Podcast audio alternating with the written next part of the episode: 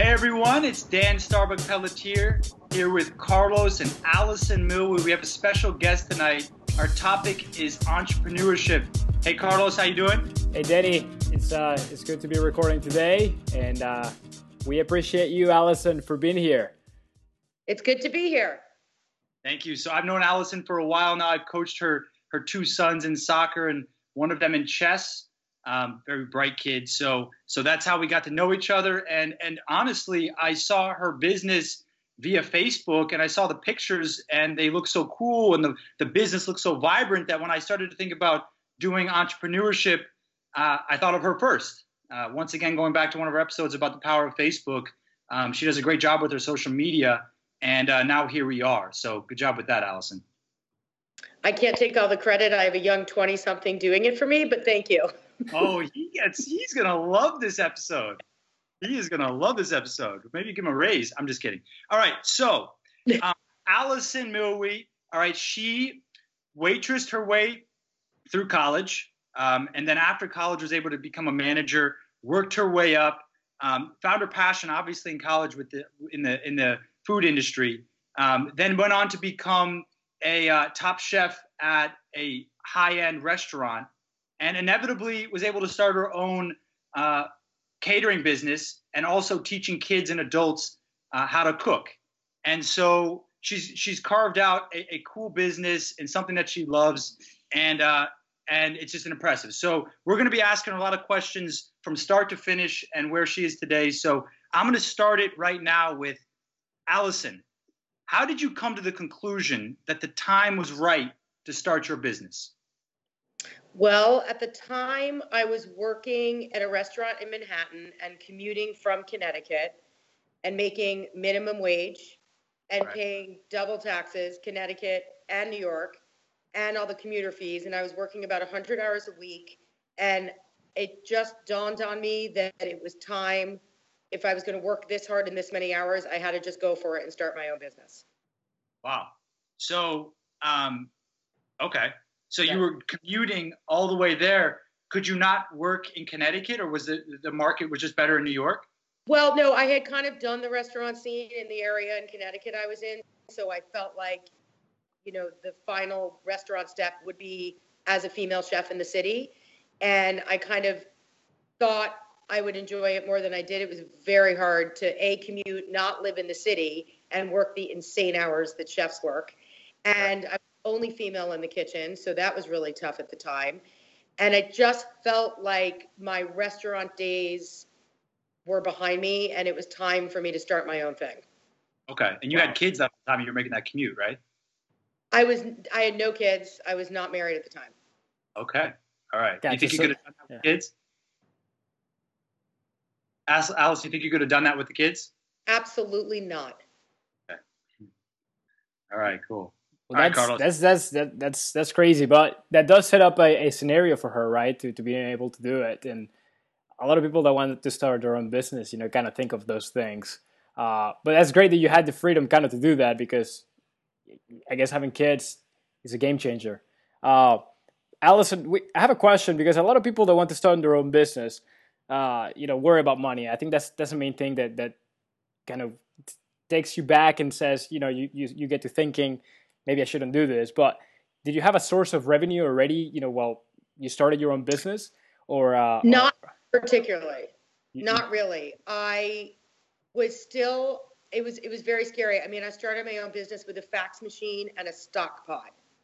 Wow. And I moved, I was living in a really nice condo on the water with a couple friends, and I wound up moving to a not so nice house and cut my rent in half mm-hmm. because I knew that I wouldn't be able to afford the house anymore. And I was still kind of moonlighting at night for other caterers because I needed to somehow make money. And then I was also teaching a lot of continuing education classes locally just to get my name out there but it was financially beyond stressful for I would say the first five years. So in reality, you didn't get more money. You you kind of changed your strategy and you multiplied yourself and you went out out of your way to to make it happen. It wasn't like you had to figure it out. Oh, I didn't have it figured out, but I knew that I had a following because I had been a chef at so many local restaurants. I, you know, for years people were saying you should have your own catering company, you should do this, you should do that. So I knew I had to take this leap of faith, but it was really inconsistent financially. So it was very stressful. But then again, it was just me that I had to worry about. I didn't have a family. So it's a lot easier to do it when it's just yourself. I will say, so so I consider myself an entrepreneur with with the coaching businesses that you know Kellen and Connor go to it. And one of the big things is living within your means to make it happen. So I I, I have a, a regular apartment. I have roommates I try to keep my car, my living, my rent down because that directly affects uh, your business. You can make more sensible decisions, more patient decisions when you don't have big expenses to pay.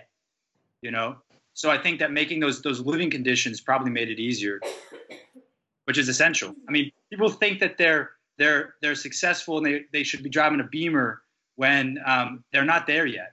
And and if you go lease a Beamer and you, you think you're big time, but but then all of a sudden you know what you are, you're really stressed out, and then you make poor decisions as a business owner because uh, you're trying to make it financially. So I definitely think that's a big thing. All right, Alison, what was your biggest failure as an entrepreneur, and how did you fight through it? I think my biggest failure as an entrepreneur was figuring out how to get the clients to pay me on time. And I had a situation about eight years ago where I catered a wedding. And at the time, I would allow, I would, I would get a deposit and then I would l- allow the client to pay the balance the day of. Mm-hmm. I learned the very hard way. They certainly did pay me the day of, and then the check bounced. And it was thousands and thousands and thousands of dollars. And come to find out, and then the client ignored me and ignored me and ignored me. And then come to find out after the whole thing that the client happened to be wanted by the feds because they were writing fake checks all over the place. So right after that, and you, what was your question? How did I How'd come back from that? How did you come back from that? Well, I changed. I I hired an attorney. I wrote not. I never got my money. I mean, I never yeah. saw that was a complete loss. But person owed money everywhere. It was awful to write to write a new contract.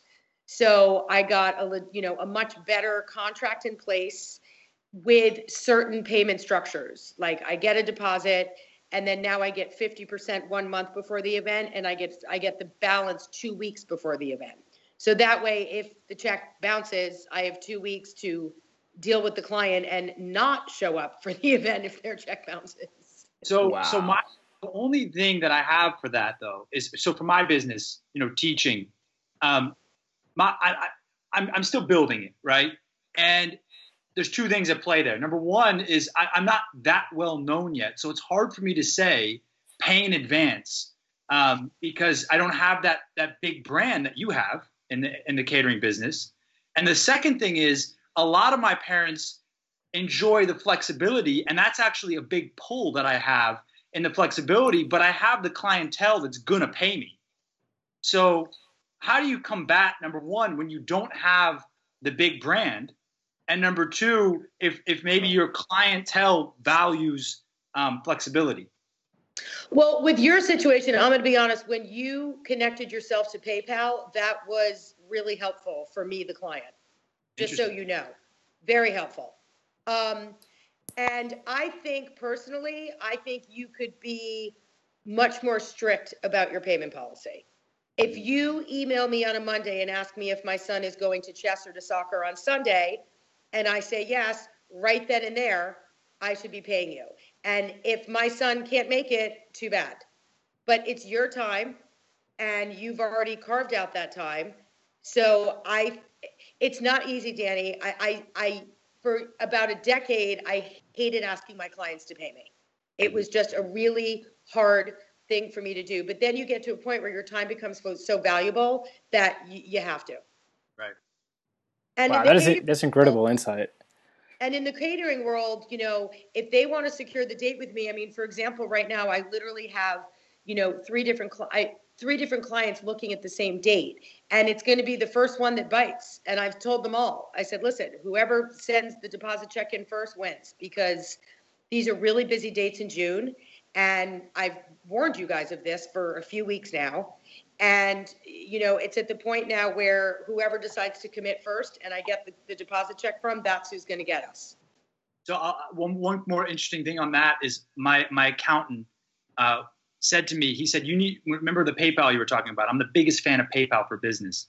And the reason I did is he said to me, "All right, how much is PayPal? What percentage is PayPal going to take?" I said, "Oh, like three percent." And I was like, "I don't want to give him three percent." And he was like, "Okay." he was like, "I want you to go through your spreadsheet and tell me how many people said they were going to come and didn't come and didn't pay you, and tell me what percentage of your business that is." And guess what percentage that was? 20? Eight. I'm in eight. a nice market. I'm in a nice market, but still, you are. You I are. just paid five percent more because I'm not getting cut out on. It that. made sense. Yep.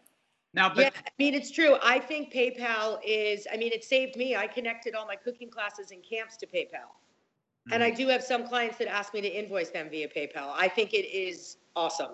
Yeah, and it's yeah, it's easier for consumer and too. it's easy and you all of a sudden you know you have your client list because of the way that they paid and and i can see reports um, i can do refunds for free yes i love the refunds and, and you know danny another thing you know I am pretty lenient, you know, because I have I run a cooking school, so people register all the time, and then something comes up, a kid gets sick, this that. I'm pretty lenient, and I love being able to just hit that refund button.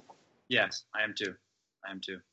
So for both of you guys, it was kind of a learning experience, right? And, and that, I think that's the thing for, for being a, a business owner. A lot of times you don't know all the answers. And as you go on, you learn, hopefully not the hard way, but, but unfortunately, True. But a lot of times it is, right? Yeah. Well, True. Uh, Alison, I have a question. So I did my homework. I, I saw that you're extremely uh, prepared uh, you know, your education was great, and, and you know, it's amazing that you're able to do with you know what you went to school for. I, I can tell your passion. Uh, but in order to get your business to grow, have you used social media? Obviously, you said your Facebook page, but was that a a kind of a you know a key thing to do? Was that a uh, uh, you know a must do in order to grow your business? Or you know was it more word of mouth or, or, or, newspaper articles? I saw that you had some newspaper articles you had a lot of media attention at some point and you probably you probably still do. Uh, what, what was it the biggest thing that, that you used in order to grow? Well i was extremely resistant resistant to social media. And for years people were telling me you have to do it. You have to facebook. You have to this. You have to that and it's just so foreign to me because I'm so old that I kind of miss that, you know, generation. I'm like 20 years too old. Um, I've always been word of mouth for 23 years. I've never done hard advertising at all. I have I've been on the Food Network, so that was very helpful. There has been articles written about me, all these things. But finally, three years ago, I realized that I had to do something. So I got a 20 something year old to become my you know social media person and she has been amazing. And so now i'm doing social media i'm doing instagram i'm on some other thing i don't even know gold coast connect. I'm not tweeting um, but i think she you know the next thing she wants me to do is like videos. I guess you can do one minute videos and post them up.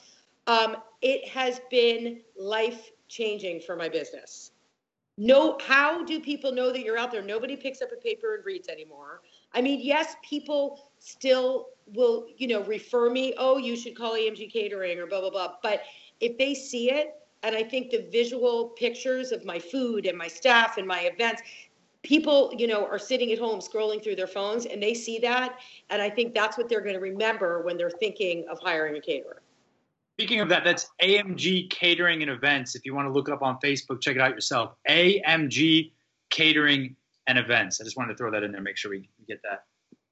Absolutely. Wow. I mean, that, that is great to hear. And, and, and Danny and I had a podcast, our very first episode, talked about how people can see that the business is alive when you're posting and you're constantly out there. Uh, so, I mean, that, that is great to hear that, you know, other people who are very successful like you are using those channels, and it has it has been a game changer for you, as you said. So. Speaking of your staff, last question, Alison. Then let you uh, go to bed. I know it's getting late for all of us. I know I'm sleepy. Um, my bedtime's 9 p.m. So you you're too young to go to bed at 9 p.m. Oh, I, Eastern time, right? yeah.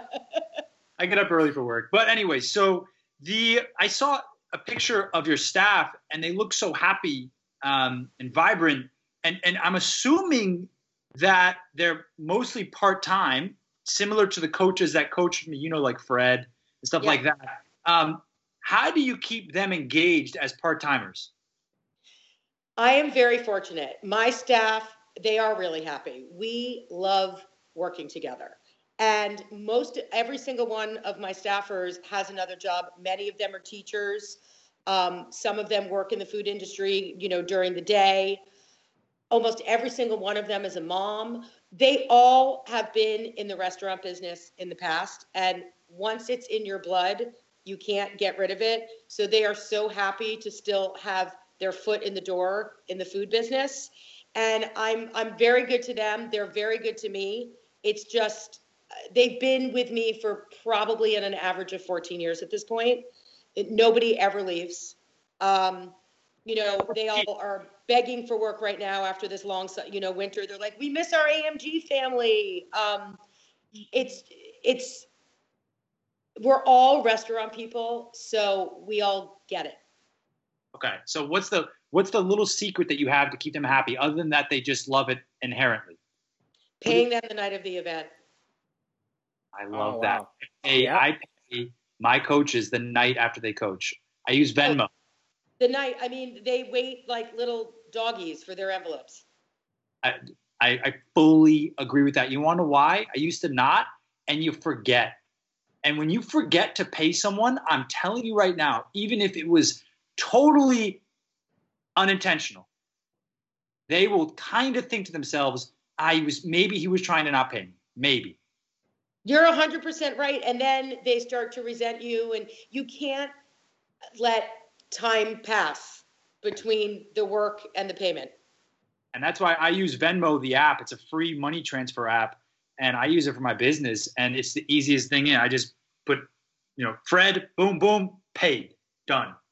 It's interesting because somebody was just talking to me about Venmo, which is one other thing I want to say. I also was resistant to accepting credit cards for a really long time. I had PayPal, but I didn't want to get the card swipe for some weird reason. I, again, it was just like my generation thing, but that has been life changing too. I did that about two years ago. Interesting. I because thought... corporate clients, you know, to have to get it, they can't use PayPal because a lot of the corporations don't want to have a PayPal account. And then the individual person doesn't want to put it on their PayPal account and then have to get reimbursed by the corporation. Mm-hmm. And so they would have they have corporate credit card and so if I wanted to get a deposit, I would have to go through a million channels to get a corporate check and this and that. And now I can just ask them while I'm on the phone, all right, well, why don't we just move forward with this? Let me get the credit, you know, give me the credit card and boom, then the transaction's done. So that's been life changing too. Wow, that, that, that is great, Alison. Well, Alison, we, we truly appreciate it. Uh, I think for our listeners, there's going to be, you're, you're adding huge value. And, and, you know, what I'm taking out of this is basically don't be afraid to step outside of your comfort zone and kind of pursue your dreams, right? And don't be afraid to change as far as adapting to change because if you don't adapt, you you don't survive. And uh, and I think what you've told us, your stories are, are definitely a clear example of that. Uh, and and we know you're extremely busy. Uh, we really appreciate your time, and let me let you let me tell you that I'm getting married in June, and you know if I wasn't living in Alabama, I will definitely tell my fiance that we need to be calling you. So well, uh, good, for you. good for you. I would right. come to Alabama. Yes, you need to you need to you need to start a branch here. well, thanks, guys. Thank you, Alison. I appreciate it, and I'll be seeing you this weekend, probably, right? Well, I'll see you on Sunday. All right, I'll see you then. Okay, good night, guys. Good night.